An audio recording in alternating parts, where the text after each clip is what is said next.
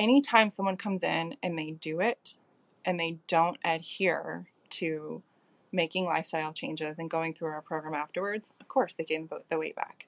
And I tell them that in the beginning. Like, if you do this and you don't put in the work after, like you were saying, put that work in, it's hard work, the weight will come back. If you just go back, it's not a permanent fix. You know, just like weight loss surgery is not a permanent fix, unfortunately. You have the knowledge, the experience, and the talent needed to succeed. But in the day and age we live in, skill is not enough. Your story is the most powerful tool in your arsenal. This show will help you tap into that resource and learn how to leverage your message to gain deeper influence and build a lasting legacy. Tune in each week as thought leaders, entrepreneurs, and authors share how they built empires on the backs of their story. You're listening to Stories That Sell with your host, Scott Ramage.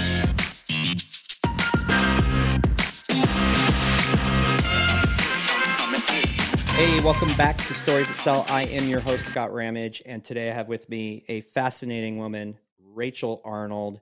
Rachael is a former professional ballet dancer, former Miss Texas International. She's had a lot of different careers, including ballet performance, teaching, waiting tables, teaching fourth grade, uh, which I know as a former teacher is no small task. She's done medical marketing and now runs Royal Holistic Med Spa under the medical director and owner, Dr. Arnold Morris. Rachael is also a mother of three young children, and she just celebrated her seven year anniversary. She is very passionate about health, youthfulness, and uh, really just helping people live a better life. Welcome to the show, Rachael. It's really nice to have you. Hi, yeah, Thanks for uh, having me. I'm excited It's always fun. We're going to dive into some really cool things. But before we kind of get into too much um, meat, why don't you give us a little more on your your background? Because I mean, we I read off professional ballet dancer, teacher, former Miss Texas International. It's quite the um, quite the bio. Yeah. Well, thanks. Um, I have always been the type of person that likes to do a million different things. Um, my friends joked in high school that I was a serial joiner because I would join all the clubs, including the science club and the chess club, student council, drill team, everything. Um, I just really love to learn as much as I can about everything, and um, I like to be around people. Um, I am kind of an introvert too. It's that weird INFJ sort of thing. If you have ever done any of those tests, you know what I'm talking about. So, um, but anyway, yeah, I um, have always been kind of creative. Um, I've always loved the sciences. I'm kind of an astronomy nerd at heart. Um, always wanted to chase tornadoes and be a meteorologist. You know, so many things that I've wanted to do, but um, I had meningitis when I was a baby, so uh, if you notice that I need anything repeated, I apologize. Um, I am legally deaf. I don't sign. I didn't grow up in a deaf family. Um, I'm the only one in my family that has that issue. And um, I never really needed any assistance with hearing aids until high school when my hearing got worse and tinnitus or ringing sounds got so loud that I could no longer hear anything. So um, that presented some challenges in college. It presented challenges with ballet, hearing the music, um, having to learn how to feel the vibrations in the music, um, as well as hearing some of it through the hearing aid, you know, adapt that way. So I've had to learn how to be very adaptive. Um, and um, with ballet, that got me very interested in health and nutrition sciences. Um, wanting to keep my body as healthy and as active as possible so that I could do what I love for as long as possible. And then, um, you know, later on, knowing that I was probably going to have children later on in life, I'm going to be 40 this year. um, you know, I I don't want to be an old mom, so to speak. You know, as far as feeling old, I think age is really um, relative to health. So um, I always want to be able to be my most vibrant self for my kids and for my family. So that's really what got me interested in the nutrition sciences. Um, and then I was always, not always, but since high school, got into doing hair and makeup. Um, a pageant recruiter reached out to me and was like, Hey, have you ever wanted to do a pageant? And I remember seeing those girls on stage when I was little and thinking, wow, they're so pretty. I want to do that. Um, so I thought it would be really cool to be Miss Texas. I thought, you know, maybe that might help me in figuring out what I want to do with my career. And um, so I was like, yeah, sure, why not? I'll sign up and see how it goes. And um, had to come up with a platform. Um, I did a lot of charity work in high school and had to step away from it in college, you know, getting busy with studies. And um, but I had to focus on a platform, and I focused on child sexual abuse, which was uh, very near and dear to my heart for some personal reasons. Um, that I've overcome, and um, the pageant mm. world really helped me overcome that because I had to talk about it. Um, and then you know, I didn't win that first year. I had no idea what I was doing. I didn't grow up in pageants. So I really had to learn how to play the game. I had to learn how to do my hair and makeup. I was not the person that was always wearing makeup to school, and I didn't really know how to do any of that. So, um, which is why I started wanting to do it on other people and learn how to do it, learn how to do it on myself. Um, so I competed for five years before I actually won. And the last year I won, I was only able to compete because they raised they raised the age limit by one year. Um, not for me, but they just decided to make the age limit 30, so I was able to compete again. Um, you know, decided to hire some professionals to help me with hair and makeup, and um, and then you know finally won. So that was really cool. And I had shifted my platform um, to helping the disabled. And um, that really helped me with my hearing issue because I had come from functioning really well to my hearing completely going with the tinnitus and having to fight that battle of being embarrassed all the time and missing things and you know so making that the forefront of my platform with the uh, texas international pageant kind of helped me heal that wound because i had to talk about it you know Had to, um, you know, speak for the whole disabled community and be confident in myself. So that that really helped me there. Um, but you know, getting into you know the time after the pageant, you know, I was recruited to do marketing. Um, the pageant really helped me teach myself marketing. It helped me teach myself how to web design and graphic design. Um, and I started a little business doing permanent makeup while I was doing some marketing for some doctors. And um, that's how I got into the whole spa world was through permanent makeup.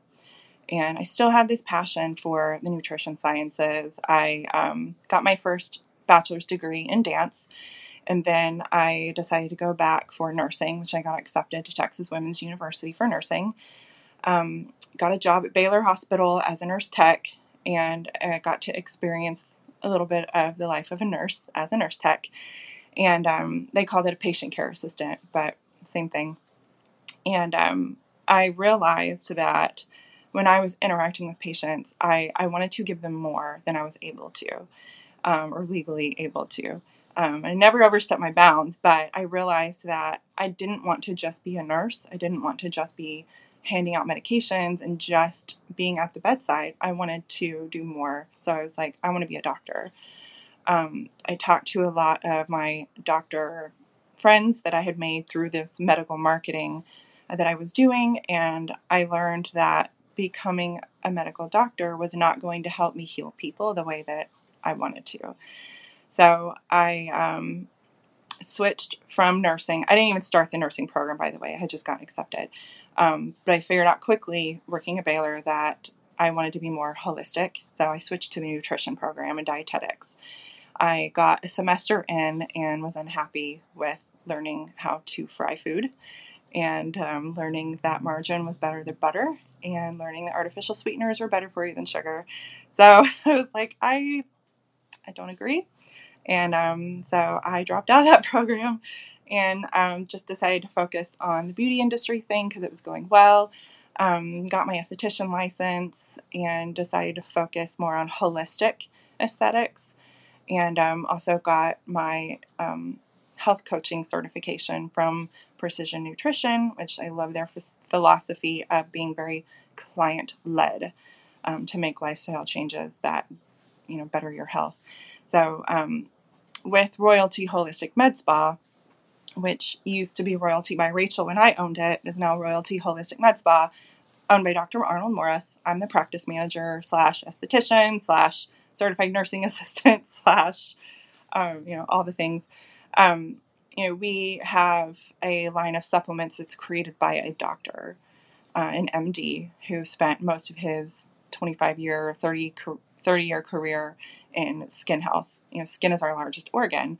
So he not only has this skincare line, but a supplement line that helps to create change within the body to make the skin healthier. Um, you know, because skin is our largest organ, it's often where we see the first signs of disease. So um, our job as these holistic estheticians that we are here, there's a team of us, is not to diagnose anybody.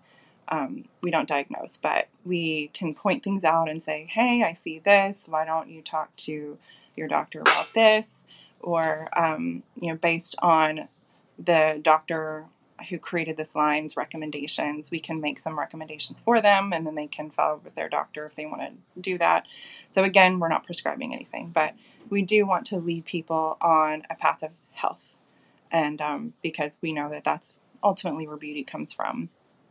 That's so, that leads me to a really great yeah. question because you've talked a lot about sure. beauty, and then you're talking about you know kind of like the aesthetic arts, which is you mm-hmm. know helping people look as good as they can look, and so I think there's this perception, and I want I want to address this right away. There's this perception that you are a beauty pageant queen, and you've been doing this, and all you care about is looks because now you're in this career that's that's forward facing looks like you just come there to be, you know, to, to look better. So let's address that right away because I think it's really easy to funnel somebody into a category and I don't want that happening just yet.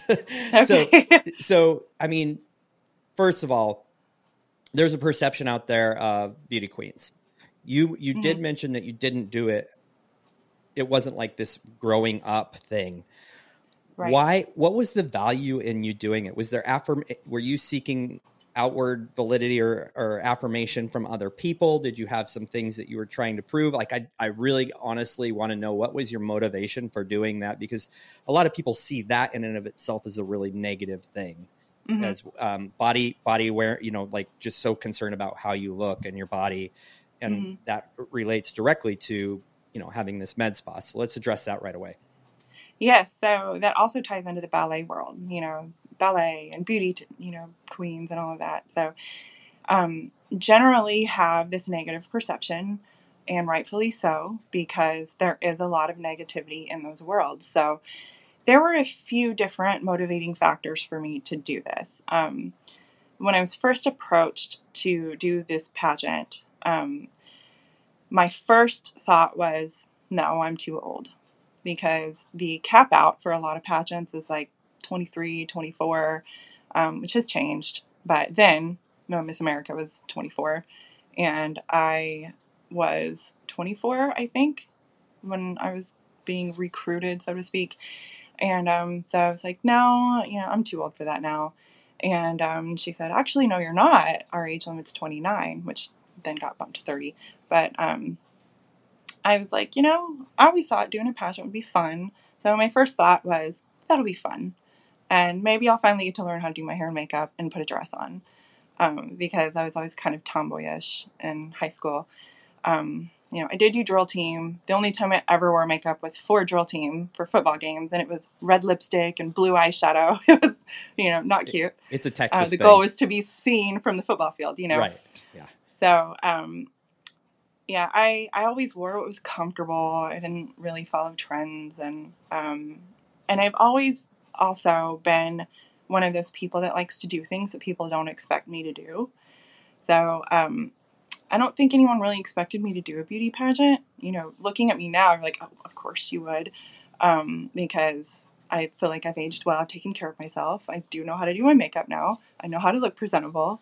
Um, I didn't then. Um, all I had going for me was youth. so, anyway, um, I thought that it would be fun and um, it'd be putting me in a different element that I wasn't used to. And um, you know, I fully expected these girls to be mean and catty and all about their looks, and some of them were, don't get me wrong. But the other aspect of this that that pageant recruiter or the director was telling me about was that this was a platform based pageant. And that means that all the girls had to focus on a charitable aspect. We had to have this cause or this platform. And that got me excited too. I was like, well, I'll get to get back into the community service that I did in high school when I like to join every single club and do all the things. And um, that seemed really exciting to me. And I was able to reach down and pull a cause out that meant a lot to me that I was still kind of uncomfortable with talking about. And um, that helped me in so many ways. So, you know, really doing the pageant was multifaceted. And I had a lot of fun. I made some friends. And um, when I didn't win that year, I placed, but I didn't win. Um, that was when this sort of like competitive, stubborn nature inside of me came out because I'm I'm very stubborn and competitive. And I was like, I really think that I could learn how to win this pageant. And so I signed up again. And then I was first runner up. And that wasn't good enough. So I signed up again. And then I changed my platform from a cause that I um, felt like I had healed from to the whole disabled and hearing loss um, platform. And um, I just I kept going, and I was so stubborn. I was like, I'm going to win this. I'm going to win this before I move on with my life. So some of it was just being stubborn, but it was a lot of fun. Um, I did so many what they call appearances or charity appearances, um, going to different events and helping, and um, I burned myself out. And the year that I won, was, I was a fourth grade teacher. That was very hard. I had to learn how to work out while I was sitting in staff meetings because I didn't have time to work out. I had to get very creative. So um, I, I still don't know how I pulled that off. Yeah, that's that's a lot. I, it, I'm sure a lot of people didn't understand that either. I do want to. I want. Yeah. I want to talk about something that people might be asking. They're like, legally sure. deaf. You're legally deaf, and typically when we think of legally deaf, we think of a certain like tone in the voice, and your your enunciation is incredibly clear. Thank you. Can you explain why? Because I think that might sure. like I, I my biggest thing is people might not believe you because I was like what? Yeah. Yeah. And I I wondered if there were other people out there like me and um, COVID brought a girl out to the forefront and I'm sure a lot of your viewers will know who I'm talking about. I cannot remember her name but she um, was legally deaf and she had you know we all in this community had issues with the masks because we read lips. I read lips. And um, she had this major issue going into a major chain and they denied her service because of the mask. Like she asked if they would remove it so she could read their lips because I guess her hearing aids weren't working or she couldn't wear them that day or something. Um, her video went viral and she was so upset because she's like, I know I sound normal and people don't see my disability. It's an invisible one. And um, she was just so hurt and the company like reached out to her and made things right for her and all of that. It was a good ending to the story. But, you know, I identified with her because I'm the same way. I've only had one person in my life tell me that I sounded slightly deaf. And, um, you know, because I guess her dad was deaf and she knew what that sounded like. And, you know, for the most part, people don't pick up on that at all. And they say that I speak very well. And, um, and I really think that's because, um, you know, when I had meningitis as a baby, it knocked out one ear completely. Like I can hear some faint sounds, you know, if I get really close, but I cannot make out speech on my left side. I've never been able to do that. And, but I did have one good ear that did have some damage, but it was still good enough for me to function and good enough for my parents not to notice. My mom didn't notice um, that I had issues until I got into school and I started missing some things. I failed the hearing test at school. And then we were like, oh, maybe there's an issue. We tried the hearing aids. I hated them. And um, I, I learned to read lips at a very young age. So as long as I was sitting at the front of the classroom and I could see the teacher's face, I was fine. And, um, you know, and I could, I got good at you know, taking notes and just watching, you know, and blindly taking notes and whatever I had to do, I figured it out. Um, figured out how to follow music and um, you know, when I got into dance, doing solo performances was harder for me. So I really liked the team performances better because I could see the others and keep up with the music. And um, even then, um, there was an issue with a competition where I couldn't hear it anyway. But um, for the most part, I've been able to adapt really well.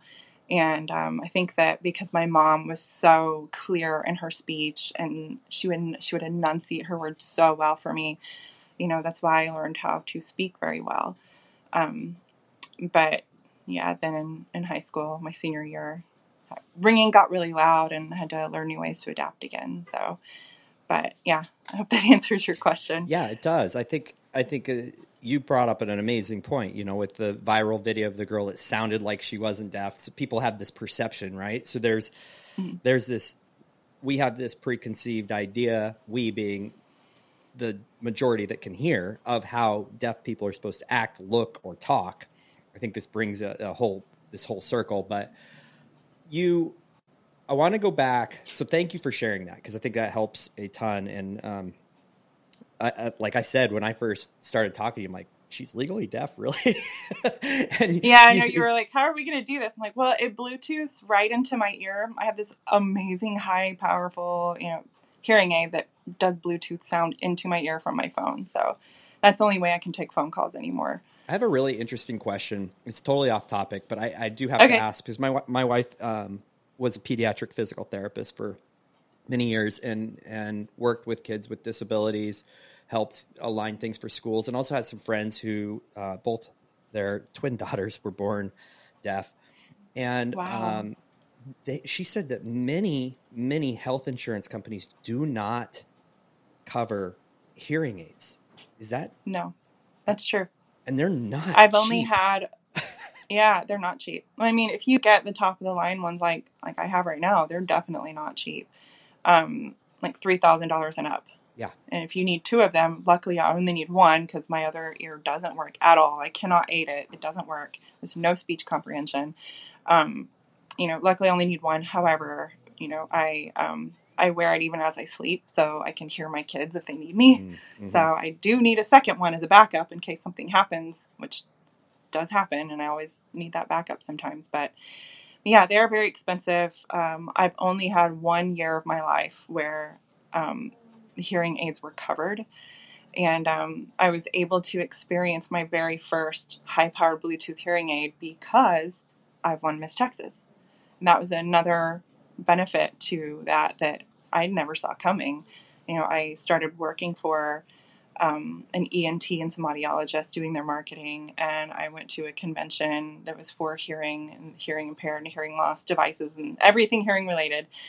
And um, one of the major manufacturers um, saw that I was there, and um, I was there giving a speech about hearing loss as Miss Texas, and um, they were like, "Oh, you know, we want to sponsor her and get pictures and promote her brand," you know, um, how that goes. So they decided to sponsor me for my first Bluetooth hearing aid that was um, fit directly to my specific type of hearing loss. Wow. And that was just incredible. I, I think I cried when they told me that. Uh, there's a video of it somewhere, but, uh, but yeah. I think yeah. insurance doesn't normally cover it. Right. I got lucky. yeah, that's. I think it's a great thing for people to understand is that it's really a very expensive, like most medical, dis, you know, things are really expensive to to work with, but you're not even getting the health of insurance. And yeah, and what's really sad about that is the people who gradually lose, lose their hearing over time, like the elderly. There is such a huge mental health component to this, and and also for dementia, there are all these studies done on people who start losing their hearing and they don't stimulate that part of their brain long long term. It can lead to early onset dementia and cognitive decline. Wow. And um, you know that was beat into my head by the audiologist and the ENT that I worked for. So um, yeah, that's what's so sad about it is insurance companies really should do more in that arena um, because, as we know, there is a huge, huge mental health crisis right now and that's one small aspect of it. Yeah, absolutely. Speaking of mental health crisis, I want to kind of dive into uh, a new topic this stuff is all. I literally could talk the whole hour about that. I think there's Yeah. a lot to it. Oh, Um, yeah. you you are in an industry that people will like a lot of people think is just vanity based it's like you just want you're helping people look better you mentioned precision nutrition which um, coming from the fitness industry I've years in the fitness industry work with fitness coaches and nutrition coaches all over the world precision Nutri- nutrition is an incredibly amazing program absolutely amazing and and gives coaches the tools to really help people through disordered eating or eating disorders. I don't know if it really gets into eating disorders, but disordered eating for sure. Mhm. And um, it's it's interesting to me that you are running and kind of or working at an aesthetics place, and you have this health and nutrition where you're really trying to pull people away from maybe this body dysmorphia or this perception that they have to look perfect. And then you have you have this beauty pageant background ballerina pat- background and people are like okay yeah this beautiful woman with all of this like proven through all these these things these pageants and ballerina and uh is now like focused on looks yeah go figure um, Yeah. I- there's not really a I question totally there see that. but let me let Yeah. me challenge you with that Okay, sure. Um, yes, I totally see that perspective. Completely 100% see that. Um, and for me, I think when I was younger, it was uh, there was some vanity to it because I recognized that I was going to start aging at some point. So I started learning about skincare and what I could do to make my skin last as long as possible.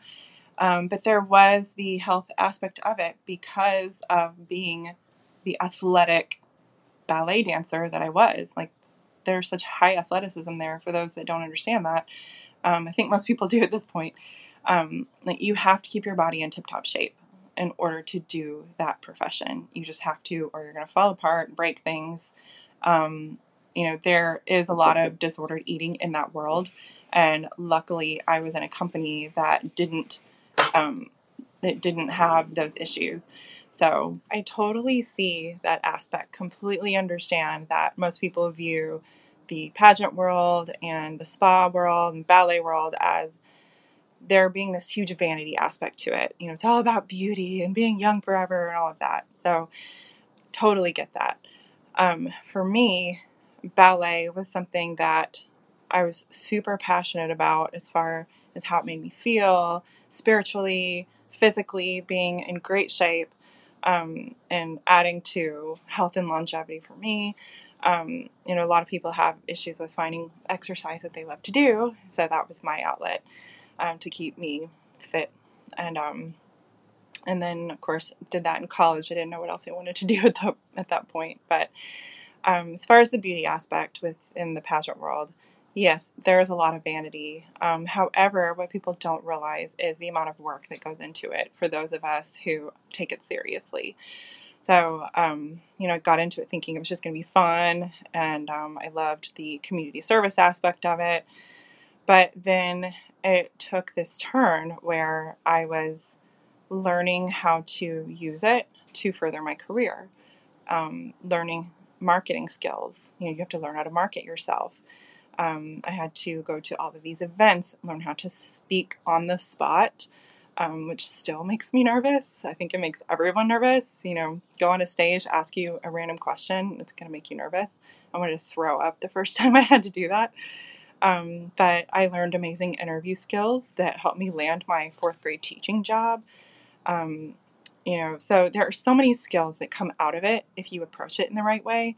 And then there are some very negative things that can come out of it if you approach it the wrong way. Um, luckily, the system I was in um, did not have a weight requirement. They weren't telling you, you need to lose weight, you need to do this, you need to. It was very laid back and it was very, um, you make it what you want. So I felt like I used it in a good way to better myself, better my career, and um, have some fun too. You know, now I get to say that I was Miss Texas, and that's really cool. Um, but you know, getting into spa, um, getting into the beauty industry was more out of a necessity to do something with what I had done before And um, I loved makeup. My sister gave me the idea of doing permanent makeup, so I looked into that, got certified, started doing that. Um, realized that I loved skin, got into skincare um, in a very unconventional way. I won't get into all that, but got my esthetician license and um, and then wanted to bring my love for health into beauty. And um, you know, in California, there's a big thing with holistic med spas that don't really exist here in Texas. And um, so I didn't know that when I started the holistic spa thing, but I learned that recently. And um, I think this is a really great opportunity to get the spa space focusing more on health than just beauty and vanity.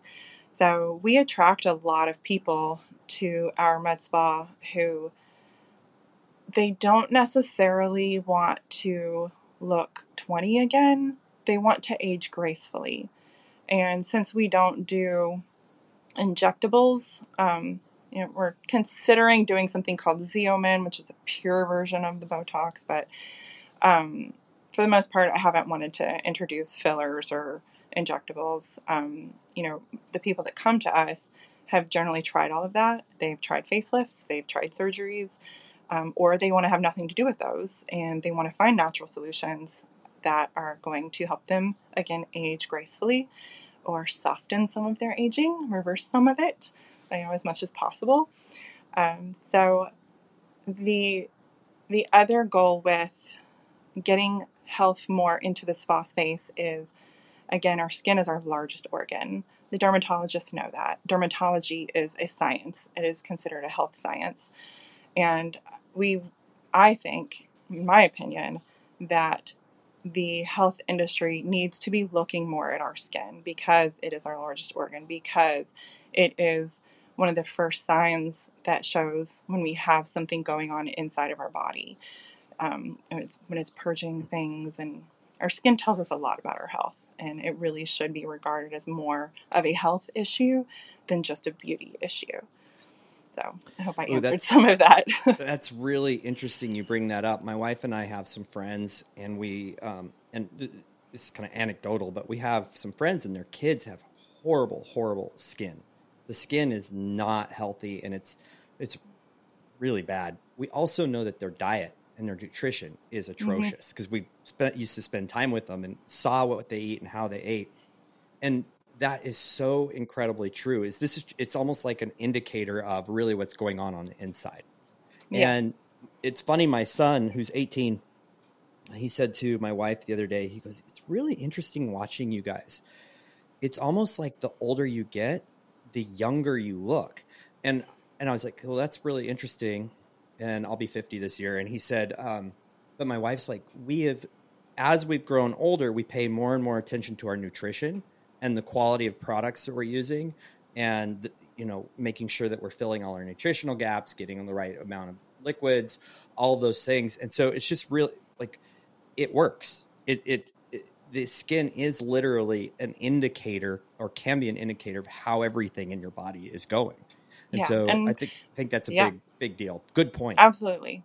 And what's so interesting about that is for a long time dermatologists would say, "Oh, your diet has nothing to do with your acne. It's not related. Here's some medication for it." And while the medication helped temporarily, it didn't really help completely get rid of it.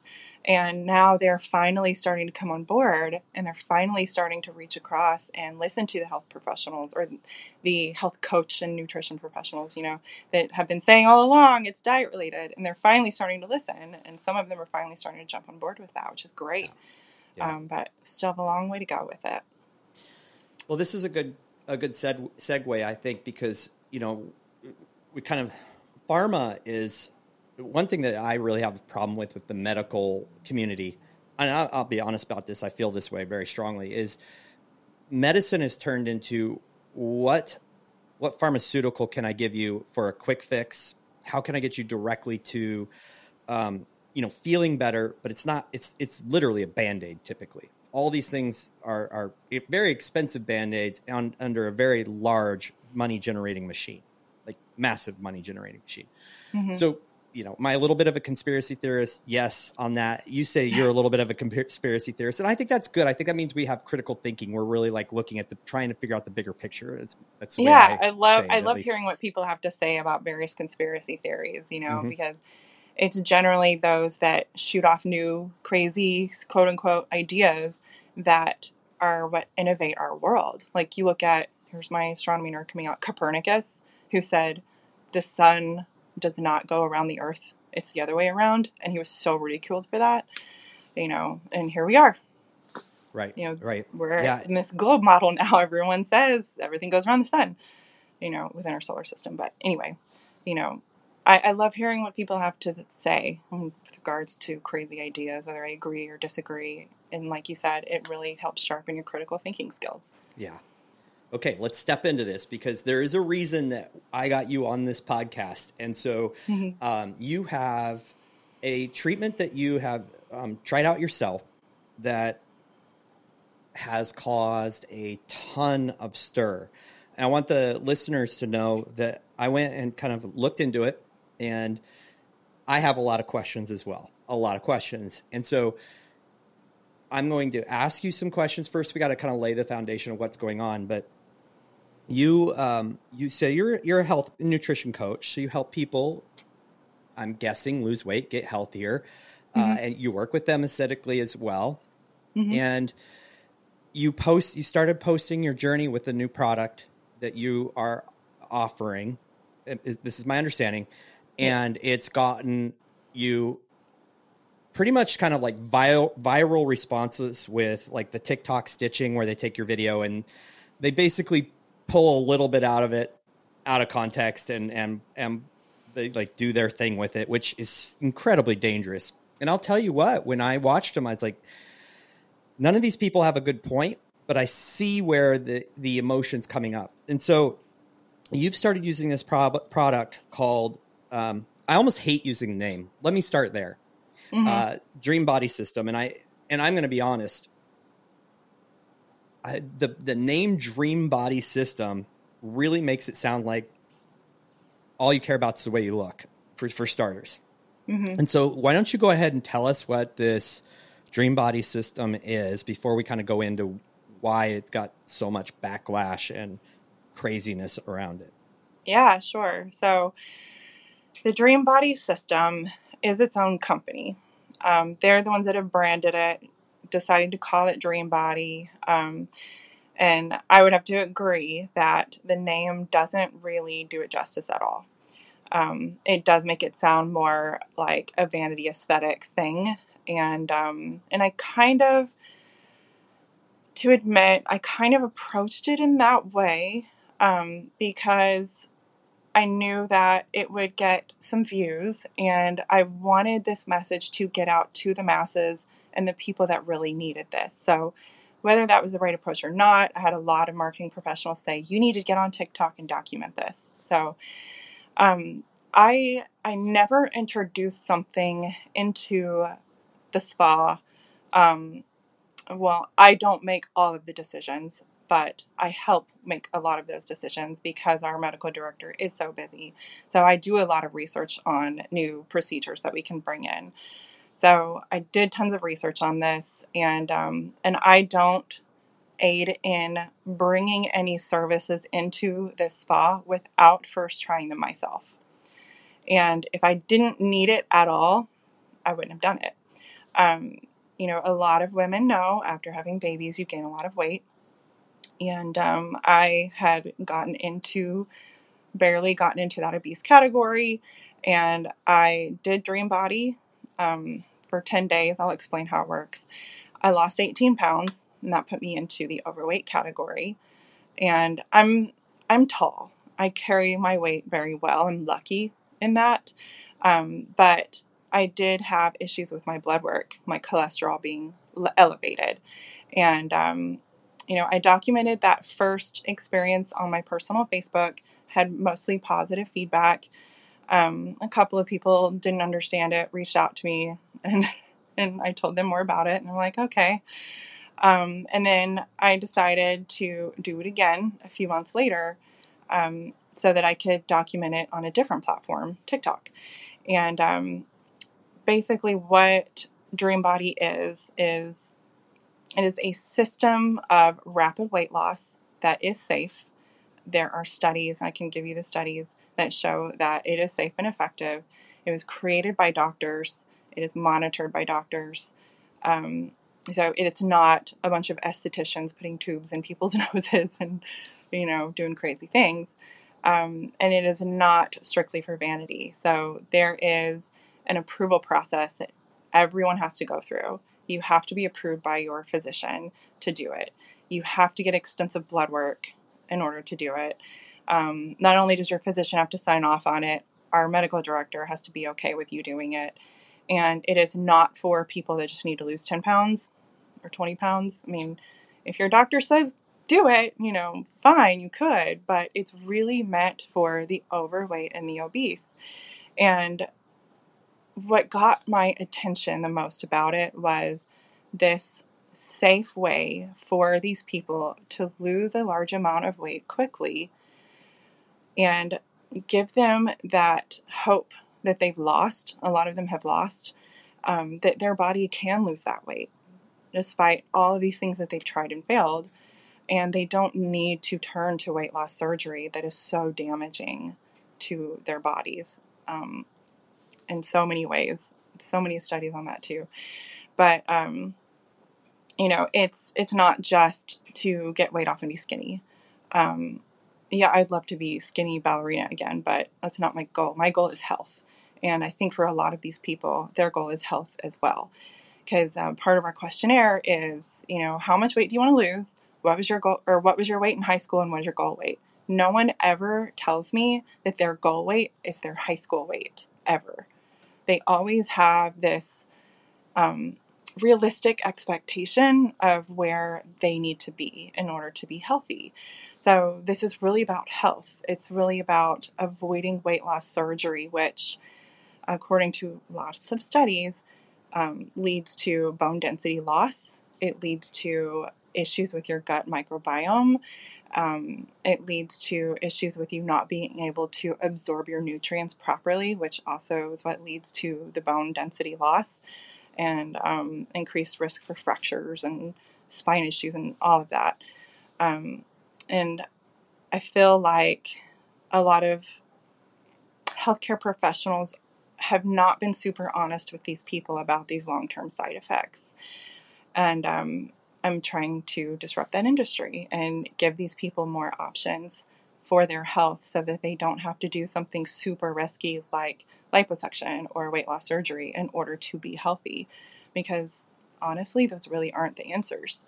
And um, you know, uh, back to what the dream body system is, is um, we are getting people into a state of ketosis very quickly, which usually it takes people about a week to get into ketosis doing it the traditional way. But we get people into that state of ketosis very quickly um, within a couple of days, and you're losing one to two pounds of fat per day. Some of it is water, yes, but the studies are, have shown that it's mostly fat that is being lost.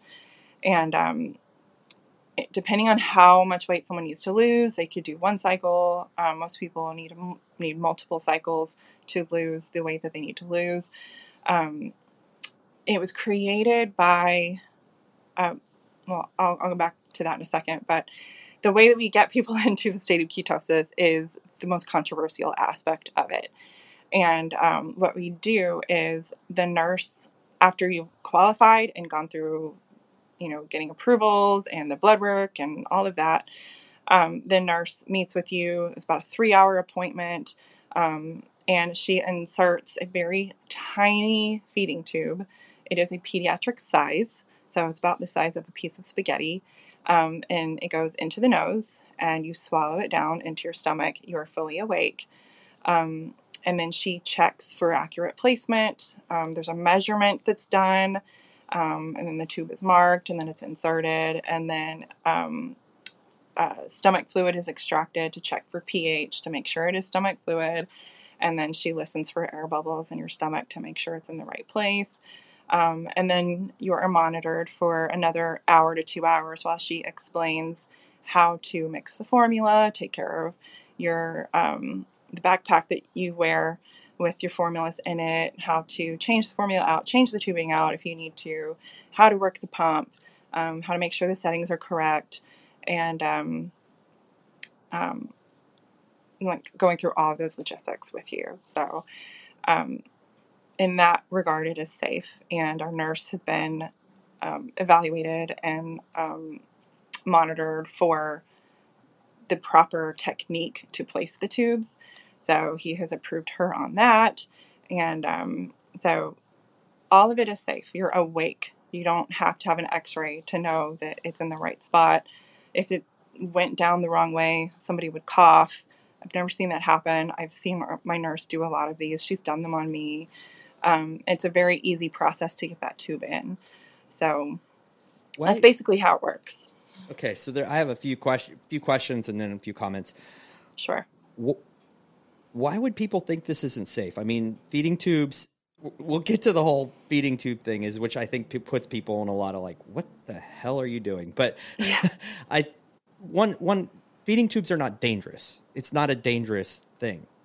Uh, the way that you're you're talking about, as far as I can imagine. Yeah, I mean, I guess it would be dangerous if you don't know what you're doing and you're well, having an esthetician yeah. do it. right. Yeah. You know, which is not happening. Um, but yeah, it's like it. Like this system was created by Dr. Di Pietro, and he brought it over from Italy, where it was done on thousands and thousands of people. Um, there is a stu- There was a study done in Italy, and um, Dr. D, we call him Dr. D he took all of that information and perfected the system and renamed it to Dreambody. So the study that is out there um, that was done in Italy was done on a system that doesn't really exist here.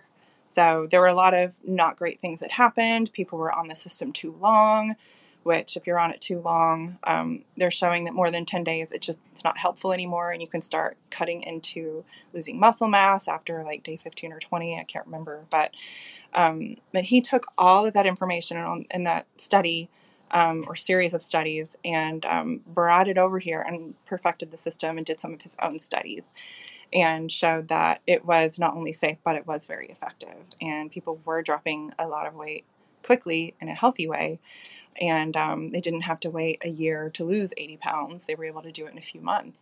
And then um, he did this in his practice for many years. I think it was 24 years, and he did thousands of patients. Um, he was featured on Doctors and Dr. Oz and Good Morning America and CNN and you know all these big shows, um, and they all thought it was amazing that it was this great alternative to weight loss surgery which by the way you know when those surgeries came out and liposuction came out everybody thought it was crazy everyone thought it was yeah. so dangerous and crazy and it kind of still is but it's been normalized and it's not you know you're not having to feel shamed for going to do one of those things anymore because it's so normal now and i really think that this is going to be the next thing that seems a little crazy that ends up working better and becoming normalized um, you know, people just have to get over seeing the tube, which, um, you know, you get over that pretty quickly, you adjust to it pretty quickly.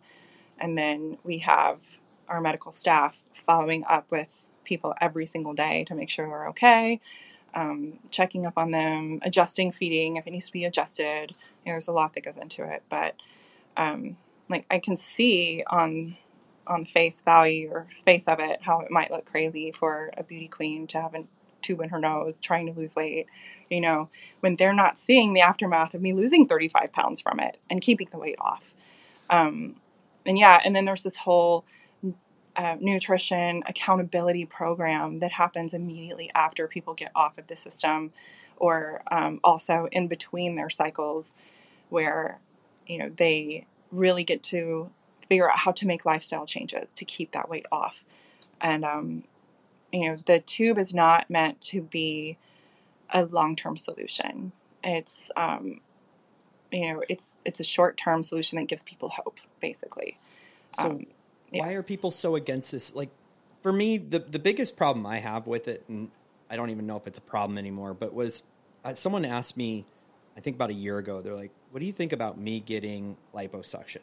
Here was my my response, which is the same response as someone saying, "What what if what do you think about me doing the you know um, dream body system? I would say if you don't develop the habit, it's not going to last. And all good things come with work, hard work. So I feel like it's it's a shortcut, especially if you're losing that much weight. And let me give you a little context. I did um, was very successful in an MLM with my wife, and I didn't understand nutrition or, or anything. But what it did, we had this cleanse phase, and people would get addicted to this cleanse phase because they would be drinking lots of water, eating clean foods, and you know using fiber and cutting out like all these you know, sugars and artificial foods and you know store stuff store bought foods and increasing their fiber like all these things we yeah you're gonna get results. Well they would have rapid weight loss. And then they would go into what was the next section which section which was just good nutrition. But they didn't develop any habits. They did this 10 day thing. It was 10 days. And then they would lose you know 5 10 whatever pounds it was and then they would get into this other thing and like just one little more thing here, more thing, and then before they knew it, they're right back to their regular weight, and then they would do the cleanse again. And then they, I saw this happen over and over again. They were on this cleanse like cycle because they had no clue how to take care of themselves nutritionally.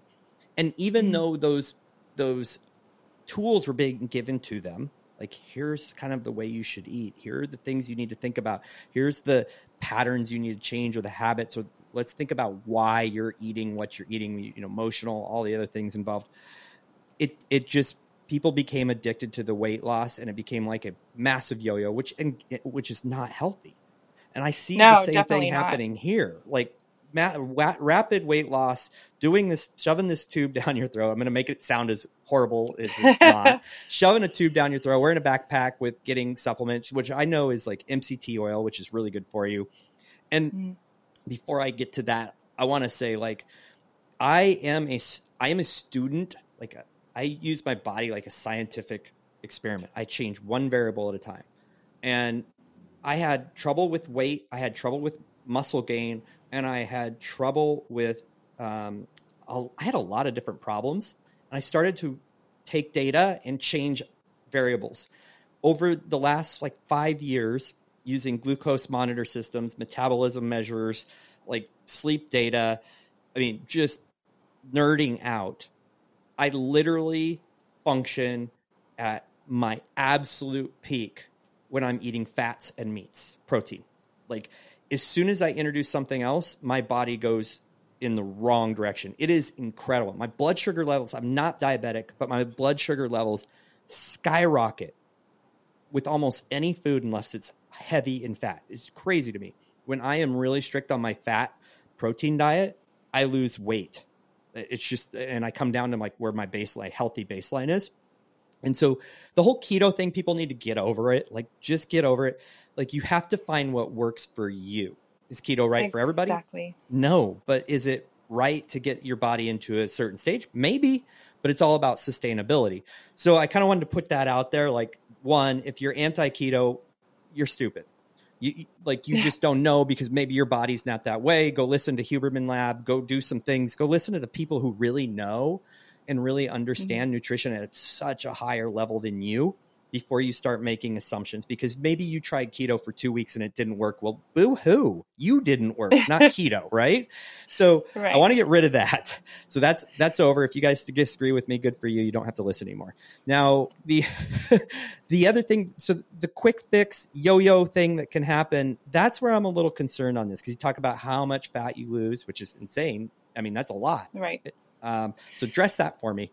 Yeah, like and that's so amazing that you've been able to do that with your body and basically biohack your body. Um, like more people need to do that. And um, I, I try to coach people with eliminating things and figuring out what works for them. Keto works for some people, it doesn't work for others. A lot of people don't do keto in a healthy way. And there's that aspect of it. So I totally agree with you that this is a quick, like short term quick fix, or however you phrase that.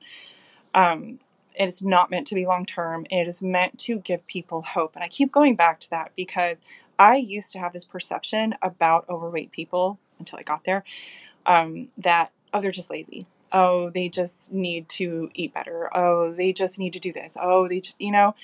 And until I started actually talking to these people and understanding them, I it changed my world.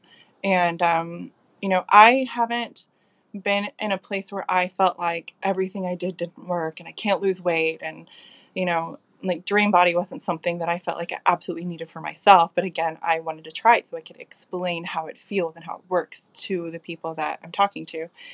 Um, you know, because I have to try it before I recommend it. So, anyway, a lot of what I get from these people, because they were coming in for body contouring and, and they're not a candidate for that because they're so far away from their goal weight. And body contouring is meant for people who are closer to their goal weight. Um, and and I didn't have any other options for them, but I would listen to them and I would, you know, ask them questions. What have you tried? What has worked? What hasn't? And I I started hearing the discouragement that they would get from their own doctors. And that made me really sad because I felt like, or I thought that we had come a lot further than that. So, you know, I had people say, you know, they go to their doctor and their doctor would say, um, yeah, just keep losing weight, you know, and try to encourage them. But they were focusing on the weight, like the physical aspect of the weight loss, instead of getting into the health aspects of it and how it's going to benefit them. And, you know, doctors are so rushed nowadays. They have to see so many patients. They don't have time to really get into all of that, which is why we need health coaches so desperately. But um, as I started listening to this, these people, I started to understand that there's this whole mental health aspect to it. Going back to the mental health, and, um, you know, no, I'm not a psychologist, but, you know, there are issues that people have with food that can be addressed just by talking it out. And as a health coach, you can help them talk those things out. And once they hear it, it starts to make more sense to them.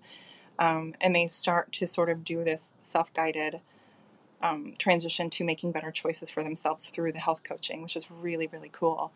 Um, the Dream Body system just gives them that hope again that their body can lose the weight when they really feel like their body can't do it because they've tried everything. They've tried pills, they've tried diets, they've tried everything. Um, but they haven't really, a lot of times, haven't given enough time to one thing. And when they finally start to realize that, it starts to make more sense to them. Um, but again, the whole thing is to avoid the weight loss surgery it's just, it's so detrimental. Um, and that's my whole goal with this. I understand that, but do you think that telling people that there's a quick fix is the right answer?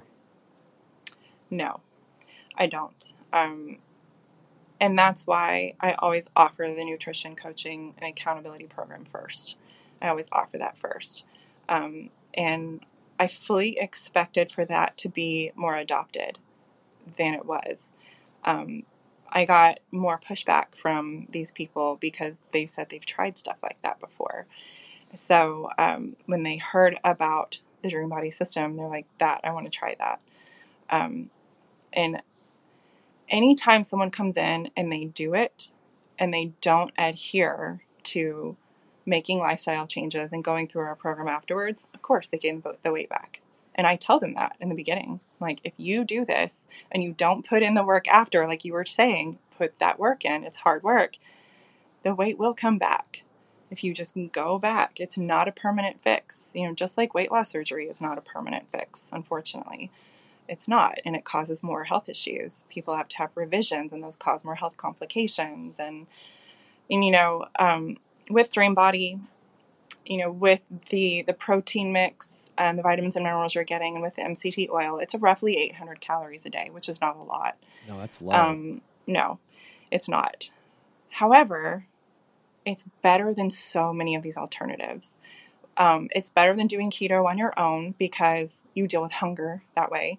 When you're just eating some meals throughout the day, you are getting hungry and you're having to learn portion control and all of that um, with Dream Body, you're getting a drip of nutrition 24 7. It curbs your hunger. So that difference really is hunger with this. And you are able to focus on other things other than food or start getting into the psychology of the food issues. You know, it's a whole other thing. But, um, you know, people are like, oh my gosh, 800 calories a day. It's 10 days. You're getting more nutrients than doing a water fast. You are um, you're getting more nutrients than you're recommended to get after weight loss surgery, which they tell people to eat 300 to 500 calories a day for three months following weight loss surgery, and sometimes it goes beyond that. You can't even get enough nutrients with three to 500 calories a day. Um, you can get your bare minimum with 800.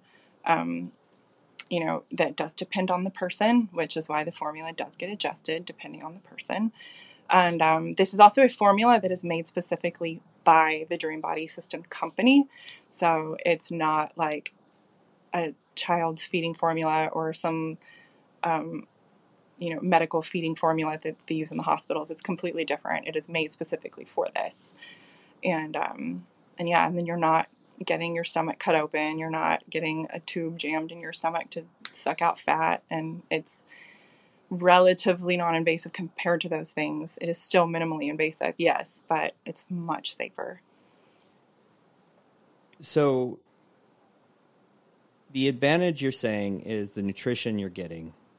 Um, don't you think this is going to cause disordered eating? Like, I, I know a lot of people that fast, and they fast for pretty tremendous times, but then they go into eating like high protein, you know, kind of ketogenic diet, and then they mm-hmm. they cycle. They're incredibly healthy. Uh, I also want to add that I eat that way in my labs. I do I do the like highest level labs you can get that cost exorbitant amounts of money, and um, my doctor says I'm a not ideal. I am uh, over ideal, like optimize is what he says about me. So, like another thing I want to dispel. But I I just I just wonder if this really is the best option.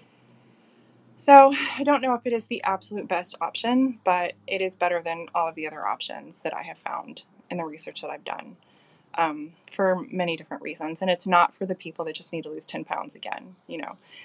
Um, and as far as disordered eating goes, um, part of the evaluation that someone has to go through is a mental health and um, mental health check and a check for eating disorders, a history of, a current issue with, you know, all of that has to be ruled out before someone can actually do this system.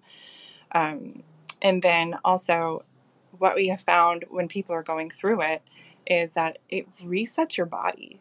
So these cravings that you've had, you don't have anymore. Everybody's different, but generally, people experience lower inflammation in their body. They can move around better. Like the uh, pain I used to have in my feet when I would just wake up in the morning is gone. Um, so people have that experience. Their blood work gets better. My cholesterol came down. Um, and then it is like, it feels like you're stepping into a new body. And most people that I have personally experienced go through this, that gives them this motivation to hang on to that they feel better.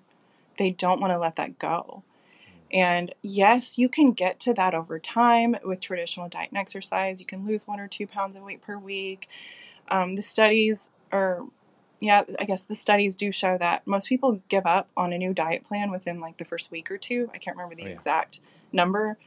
Um, most people don't stick with those diets. And, um, and what we aim to do is again give people that hope that their body can lose the weight get them feeling better get them motivated to keep it off and then take them through the program that will help them make the healthy lifestyle changes not promote disordered eating at all because that's not sustainable whatsoever. And um, get people into this healthy mindset you know. Again we, we attract people that want to be healthy and um, that but people that have lost hope for whatever reason and so this is an aim to give them that hope back and get them to a healthy pattern of living again. Okay, so the way I see it is the way I kind of saw when I was doing, uh, you know, nutrition products is whether it worked or not, like long term, almost didn't matter for a bunch of people because really what we were doing was getting them to a place where they felt like they were having a little bit of success, like they got a win. Mm-hmm. And then it's almost like you have this massive boulder that you need to get to the bottom of the hill, but until you can get it to actually move a little bit, it's not going to gain momentum and go. Mm-hmm. And so mm-hmm. you're what you're telling me to sum this up is that this gives people a hope to kind of start the ball rolling, if you will, to use a very Yes. overused um, Yeah. term. But um, uh, watching like the response videos on TikTok, which literally made me want to vomit. I mean, I- I understand people objecting to things, but this was just hate. It was just utter hate. It's people what, what I'd call a bunch of Karens, Yeah. um, and they were. I mean, one one gal lifted up her shirt. She's like, "I have to have a feeding tube." And then other people are like, well, there's a shortage of feeding tubes, which I went and did a lot of research. There's no shortage of feeding tubes. There's nothing I can find for um, pediatric feeding tube shortage. It's a plastic tube. It's pretty Yeah. simple to create. And Covidien, the manufacturer of those Mhm. tubes for the Dream Body system, has confirmed that there's no shortage. Yeah. So there's actually some lies going out there. Another approach was anti keto. You know, the other the other thing was that you're creating. This is like a dystopian like approach. Very weird. I didn't really find any valid arguments. Is what I'm saying. I tried to come at it from a very objective perspective. You know, especially from someone like me that one of my family val our family values is do do do the hard things. Like just mm-hmm. into the storm. Go go do it. Don't try to get shortcuts. And that was my first objection like this is a shortcut. I don't think this is good at all. It looks weird. And yeah like one of my buddies has a baby who's on a feeding tube and will never not be on a feeding tube and i'm like how is he going to perceive this so let's address that one first people who are medically have to have feeding tubes Absolutely. I have an answer, Yeah. but I'd like to hear yours. Yeah. So um, we see a lot of medical supplies being used in many different ways. So if you want to talk about vanity, what about the plastic surgery world where you know they use a lot of medical supplies and plastic surgery and liposuction and um, you know that people who are in life um, you know these situations where they could lose their lives they need this medical supplies you know should these people not be doing their plastic surgeries that might actually boost their mental health? Of course it's overdone. There are people that are addicted to plastic surgery and that's a whole other issue but um you know this was never ever meant to offend people who need feeding tubes for survival um like thank goodness that they exist so that people can live through these life threatening issues that they have. Um, you know, and I saw a lot of these comments coming in, and I tried to take an objective approach as well and absorb some of this feedback and do even more research just to make sure that I wasn't missing something. So I contacted Dreambody, who um, contacted Covidien, the manufacturer, and they said that there are some pieces of the feeding tubes that are being discontinued. So if people are seeing the SKUs um, like out of stock, it's because they're being replaced with new things. And we always have a certain supply of these in case there was some sort of emergency. And whenever it goes below a certain threshold, it gets replenished. And um, I think we may have like three at the most um, in stock. So as far as hoarding supplies, you know, that's not a thing. And um, in order to get the supplies, it is prescriptive. Like there has to be a doctor around for you to get the medical supplies. So um, like it has to be ordered by doctor. So you can't just like go on Amazon and get this stuff. Um, and then the I think the other thing I saw that was in shortage at one point was the pediatric feeding formulas, um, Yeah. which we don't use at all. Right. So if that's Okay. what people were talking about, we don't even use that stuff. Um, and then I thought, you know, well, if the Dream Body system gets more and more popular, we're not the only ones that offer it, by the way. Um, but if it starts to gain traction, you know, that would put more of a demand for these tubes and therefore more supply and more production. You know, so I I would think that would be a positive thing if there are so many people that need them. Um, so I you know I try to look at the positive and everything, and I I don't want to contribute negatively ever at all. So you know if I need to be corrected on something, I'm very open to that. Um, Mhm. But and then I also with the keto issue, um, you know you're very for keto. It works well for you.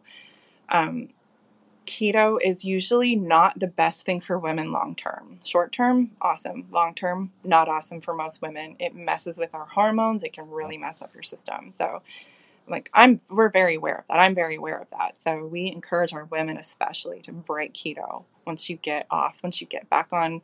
You know, there's a process getting back on solid food, um, and then you want to break your keto, and then you know if you need to do it again, we there's a process for that. But um, yeah, there's been a lot of a lot of misinformation out there that is uh, not true.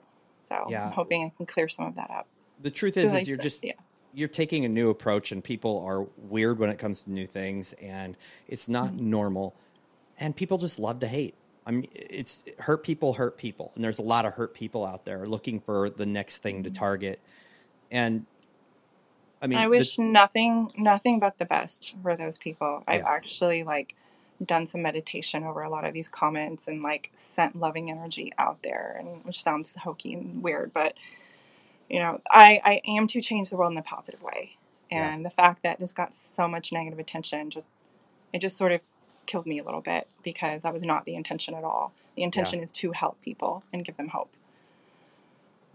at right now 2023 100.1 million people are obese that's for almost 42 well it's almost 42 percent It's an epidemic. it is an epidemic Dr. D talks about it's a disease that must be addressed. It he is, talks and- about.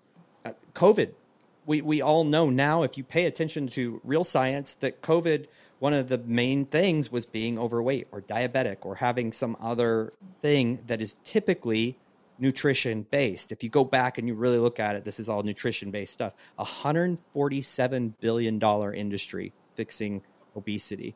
And then um, we all know that diabetes is very damaging and incredibly incredibly expensive and really hurts our healthcare system because it's so expensive And increases your risk for cardiovascular issues like heart Yeah. attack, strokes, and all of that. yeah and there are There are people reversing those issues with this system. With- like, it's just a fact. yeah people with are. nutrition with losing weight Mhm. yeah it, it, it's it's insane and if we're really wanting to help the the answer is getting people healthy and Yeah. so my understanding even if i do not understand it fully and i think there might be better paths or different paths my understanding is your goal is to help people lose weight and be healthy and learn a new normal of feeling good and getting some hope Exactly. yeah. Um, are there better options for overweight, like obese people, than I than think this? so. Um, Mhm. But again, when I have talked with so many of these people, they've tried those better options. Yeah. And they feel that those options have failed them for whatever reason. Yeah. And, um, you know, it's not me for me to judge them and say, oh, well, you didn't try hard enough. You know, that is not my place. Um, and many of them feel that they have. Many of them have, you know, issues with hormones that they're addressing as well. It's, you know, this is not just us saying, oh, you need this you know, it's listening to their doctors and their healthcare professionals as well, and coming to a um, a conclusion that is the best for that patient. Yeah. Yeah. Absolutely. Anything else that you want to share with audience that maybe you know because they should go look at your TikToks or go look at those videos. It's tough because you had to kind of block people to your TikTok, so they can't actually go look at it without having you approve them, which you have probably millions of approvals to yeah. hit. So But So- the, all they're going to find is the negative stuff. It's going to be nasty. so Yeah. I did have to put my TikTok on private because I couldn't keep up with all the comments anymore. I did have a few really cool people message me saying they were going to lash out and they felt triggered for whatever reason, but something didn't set right with them, so they wanted to ask me some questions. Mm, So I had some great conversations with some people that were really concerned. mhm. Um, you know, and once they got hold of the actual studies and we talked and they asked me questions, they felt a lot better about it. They were like, you know, may not completely agree. There might be some better options, but I understand what you're doing and I understand the intent behind it. And um, I appreciate that. But yeah, so much came in so fast that I just, it got worse and worse and worse and worse, and I couldn't keep up. So I um, just had to put everything on private um, so that I have time to really address everything appropriately and not just react in a freak out sort of way. Right, right. You know, I, I want everyone to know that, you know, I'm all about love. I'm all about helping people. And um, I'm not sure exactly how to get that message out to the world just yet, but I will find a way. Is there anything else you want to share before we wrap this up? Um, just, I guess, if you want to learn more, you can contact us at Royalty Holistic Med Spa. And um, if you're open to having conversations, I, I'm very open to talking to anybody about it. Yeah, yeah. Um, well, like I said, when I went and watched this, I'm like, okay, my wife is a nutrition coach. She works with a lot of women who have disordered eating or come from disordered eating, and she and I talked about it at at, at length. And she has a medical background, and uh, like I said, my best friend's daughter, baby daughter, is on a feeding tube. So there was a lot of thought I put into before having you on. A lot of thought, and the the bottom line was. uh, I could hear your heart and I could hear what your intent was, and I needed to hear the story. And Mhm. so I would encourage listeners to, you know, take that in consideration because liposuction, all those things, the, the surgery, um, gastric bypass, all of those, I know many, many people have done that who are morbidly obese at this point. It does, it's not a fix. It's a band aid. Um, and I was thinking that this was another quick weight loss band aid that would turn into a problem, but sounds like there's support kind of built in, you know, the, the follow up. Yeah. And you're not altering your body in a way that is Yeah. going to negatively affect you in the long term. Hang tight. Let me grab this call and Sure. I'll have that edited out. I hope. I'm not going to be able to pause. Hang tight. Hello, this is Scott. Hello, this is Scott.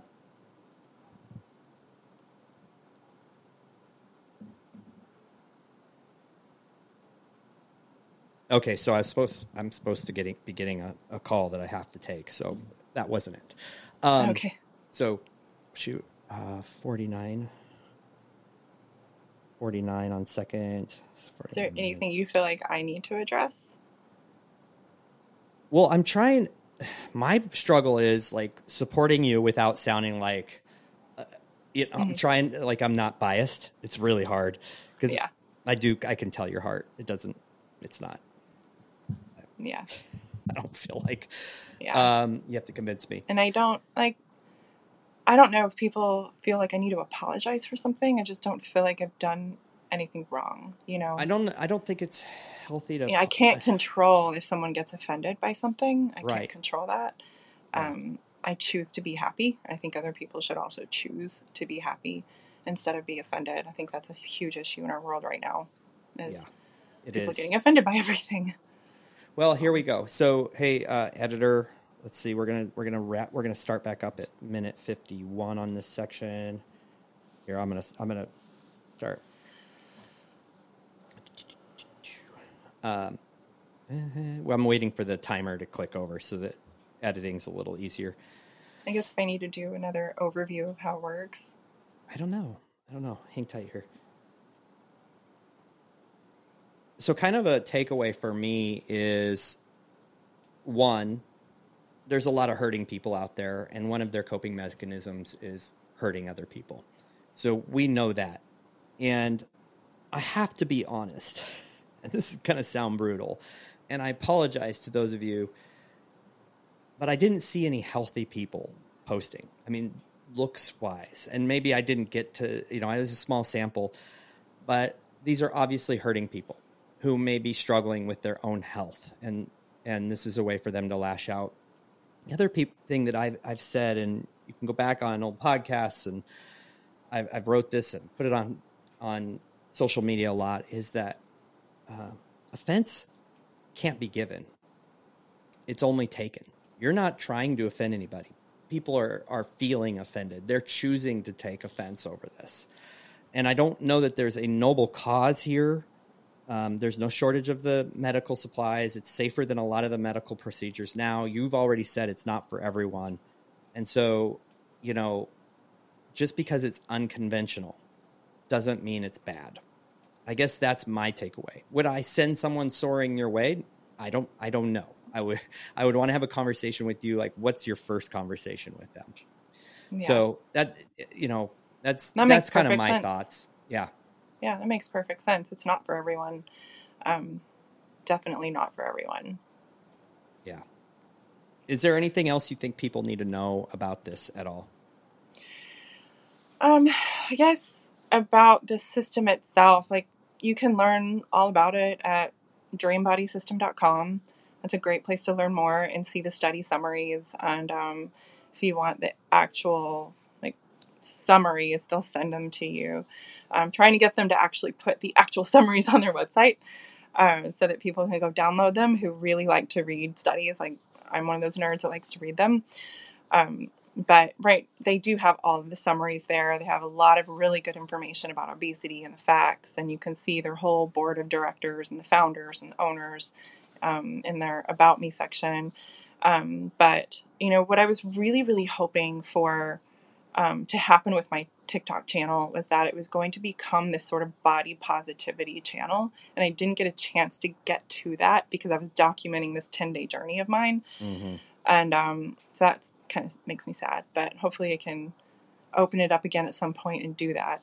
Um, yeah. One of my idols is um, on Instagram, and her handle is called The Birds Papaya.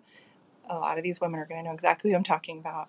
She is all about body positivity. She shows her hanging skin from her babies and her cellulite. She shows it all and she encourages women to love their bodies. And I want to do that. I want to do something like that um, because it's really encouraged me and I want to encourage women, you know, in that way too. And again, the Dream Body System, whether you like the name of it or not, it's not about getting skinny. It's not about that. It's about health. And um, curvy women are beautiful, naturally skinny women are beautiful. Um, and what I personally don't like about the this quote curvy movement, and this might sound bad, is it's almost become, you know, no matter how much weight you have, you're you're beautiful no matter what, which you are. But there's a point at which it becomes unhealthy. It's incredibly and, unhealthy. You know, it's yeah. like I want people to be healthy and happy and enjoy their lives and you know, their friends and family not worry about them and live long, happy, healthy lives full of happiness, you know, um, and joy. And um, that's what that's what I want. So this promoting of these morbidly obese is beautiful is not helping our industry. Right. Um, yes, they are beautiful, but health is also beautiful, whether you're big or small. It's it's about health. I think a lot of the danger there is people when you normalize obesity, it has mm-hmm. absolutely can be a beautiful person. You probably are a beautiful person, like absolutely. But obesity is not healthy. It's it's it's hard on your joints. It's hard on your heart. It's hard on your internal organs. You you are reducing your lifespan. It is not healthy living, and we shouldn't be lifting it up on a pedestal as something to achieve to and being like you're okay at that weight you are okay for because you are a human and you're beautiful because you are a human. But and there you really need to take who, care of yourself. Exactly. And there are people who might look a little larger that actually are in a yeah. healthy category. And again, it's about health. And um, and then there are people who are way too small and that's not healthy. So it's really about your personal health, yeah. your blood work, you and your doctor, you know, it's your health. Thank you so much for sharing your heart, Rachael. I really appreciate it. Thank you for having me. Hey, everybody, if you want to find out more, uh, you know, Rachael's up for the challenge. So details are in the show notes, and you can um, go check her out. She gave you all of the, the details. And uh, be careful when you go on those TikToks. It's it's a little it's a little nasty. People are really vile. And hey, my whole message is stay off TikTok no matter what because it is just a toxic toxic cesspool. I had no idea what so I was bad. walking into. yeah, it is not a good place. And uh, hey, everybody, make sure you go give us uh, a rating uh, and uh, subscribe. You for listening to the Stories That Sell podcast. If you appreciated the content on the show, be sure to leave a rating and review and subscribe to hear interviews with incredible guests each and every week.